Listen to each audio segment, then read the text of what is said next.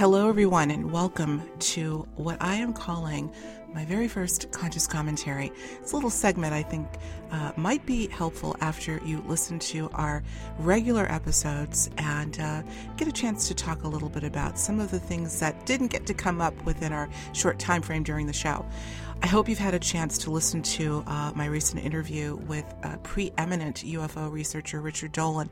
He is a super cat, really fun to talk to. You know, I, I had occasion to meet Richard uh, about three years ago at a Conscious Life Expo in Los Angeles, a conference that I cover every year. In fact, I just got back from Los Angeles, in which I reconnected with Richard and uh, was able to put together uh, this great conversation that you hopefully just heard. Well, you know, um, I was really excited because Richard typically, uh, you know, he's known for his deep research into uh, particularly the government cover up of the UFO story. It's a long story and it's got lots of dimensions, obviously. And, uh, his books are definitely a testament to uh, the, the the details, the richness, the secrets, um, the technicalities, if you will, of um, of this whole story. And again, so many questions. Why why is so much being kept from us?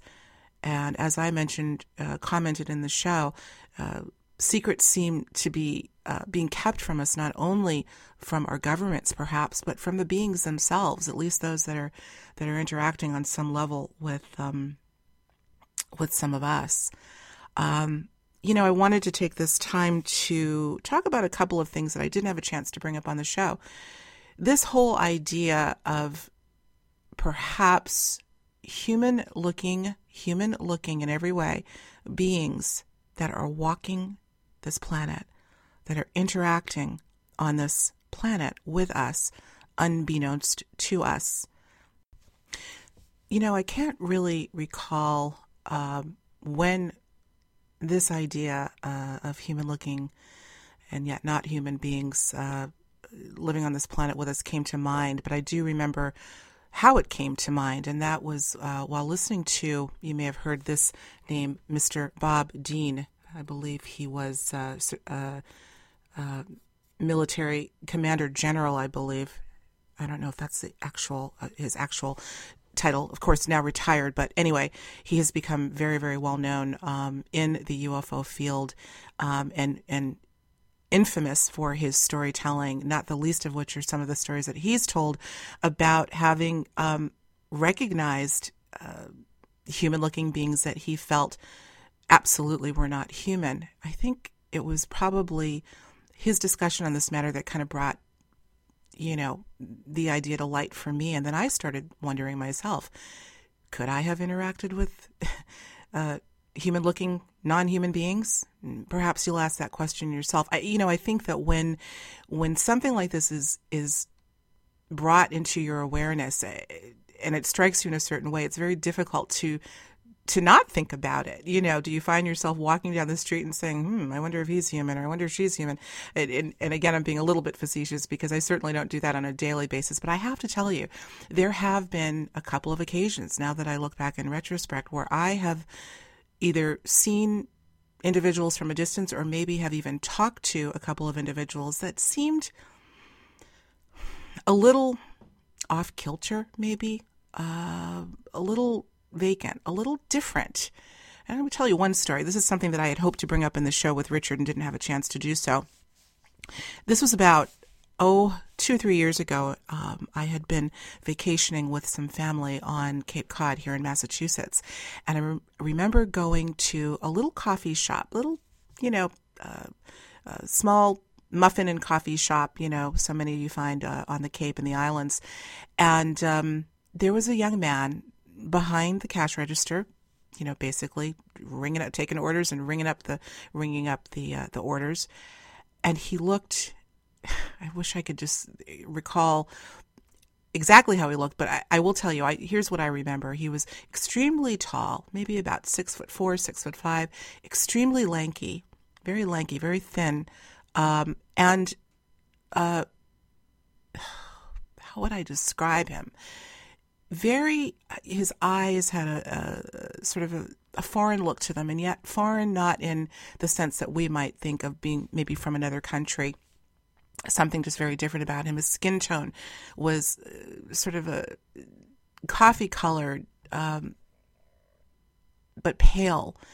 His, but here's the thing: his mannerisms were very atypical to what you might expect to find standing behind a cashier in a little coffee shop. And I'm I'm I'm pausing because I want to be careful, certainly not to uh, to typecast or, or, or, stereotype what someone should look like standing behind a cash register.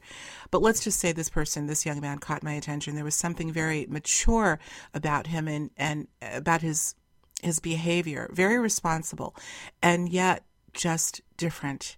I I found myself after getting my, my coffee and my muffin and sitting down, I still had, uh, I was still an eye shot of him, and I could not stop staring at him. I think I even said to whomever I was sitting with, Do you see that man over there? Does he look different to you in some way?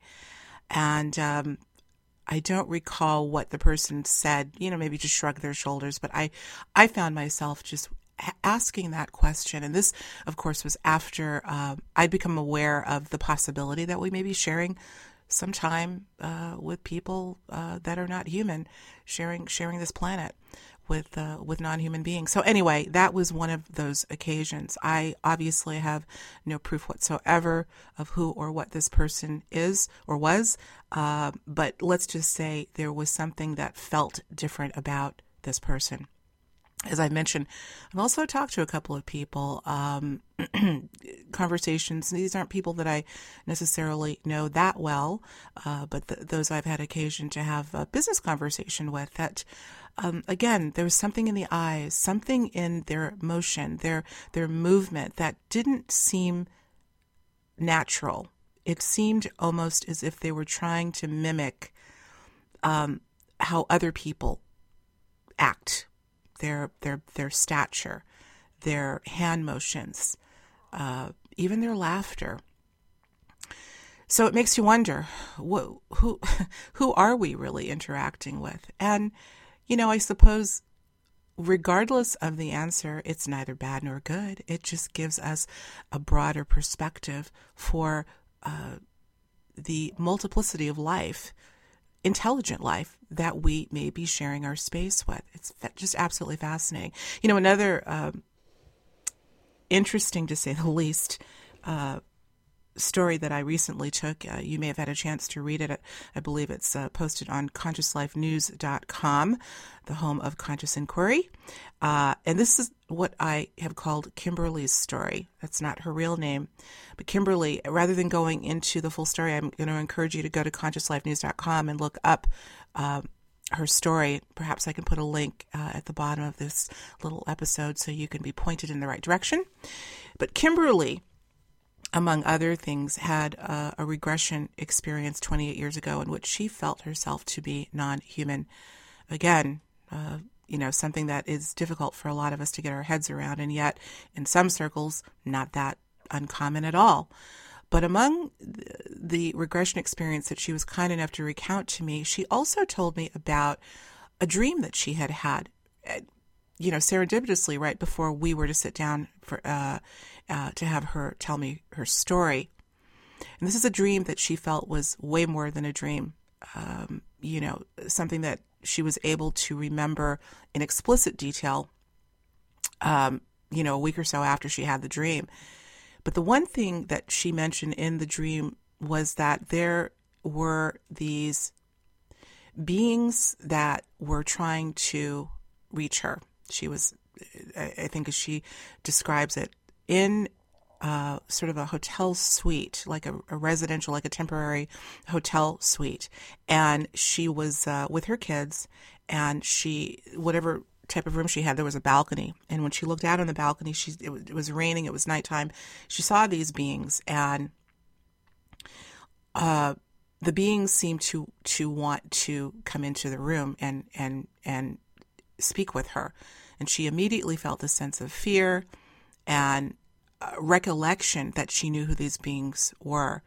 Well, again, there's more detail to the dream, but the point I want to get to is that when she woke from the dream, and she said it was so vivid and, and frankly so frightening that she did she had to get up to go to the bathroom, and she said I would not move. I was so frightened because of the realism of this dream. I waited for my husband to get up so I could then follow him into the bathroom. But when she did finally wake up, and she she said to her husband, "Honey, I know who they are now." And of course, he said, "Well, what do you mean they? What are you talking about?" So she she then recounted the dream, and she said, I know that they walk amongst us, meaning she too has this absolute unequivocal sense that we are indeed sharing the planet with those that are not exactly like us. So we talked about that for a little while, and and she admitted, and I, I grilled her a little bit. I said, "Well, uh, where are you getting the sense from?" And of course, she told me the dream, and she said, "That's that's one uh, one sort of way I was able to to understand that dynamic that this was going on. But you know, as I think back over my life, she said to me, I can recall uh, occasions that I had in which I was speaking with people who I, there was just something about them that I knew were not human.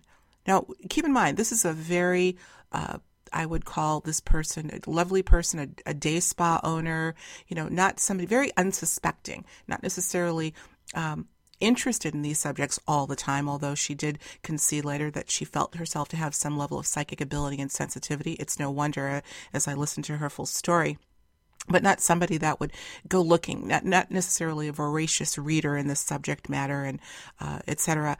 And yet she seemed absolutely certain that she, that a, you know, we are interacting uh, and walking amongst non-human beings, and she too felt uh, and feels that she has had interaction with them. So, you know, you wonder how common is this? What percentage of the population may not be human? I certainly have no idea, but I have a suspicion that if if they are here and if they are human looking, um, you know, there could very well be a decent percentage of our population, our world population, that may be of, you know, not human origin. And then, of course, you get into the question of, well, what is their origin? What do they really look like? I've heard the term, um, well, I guess you would call it a, a literal bodysuit, a human suit, a skin, in a sense that they might wear um, to uh, that they've perfected a technology that would make them look human when in fact that's not their real uh, persona that's not their real appearance it's a very, very complex phenomenon. And you know, I, like many of you, I'm sure, wonder will we ever know the truth?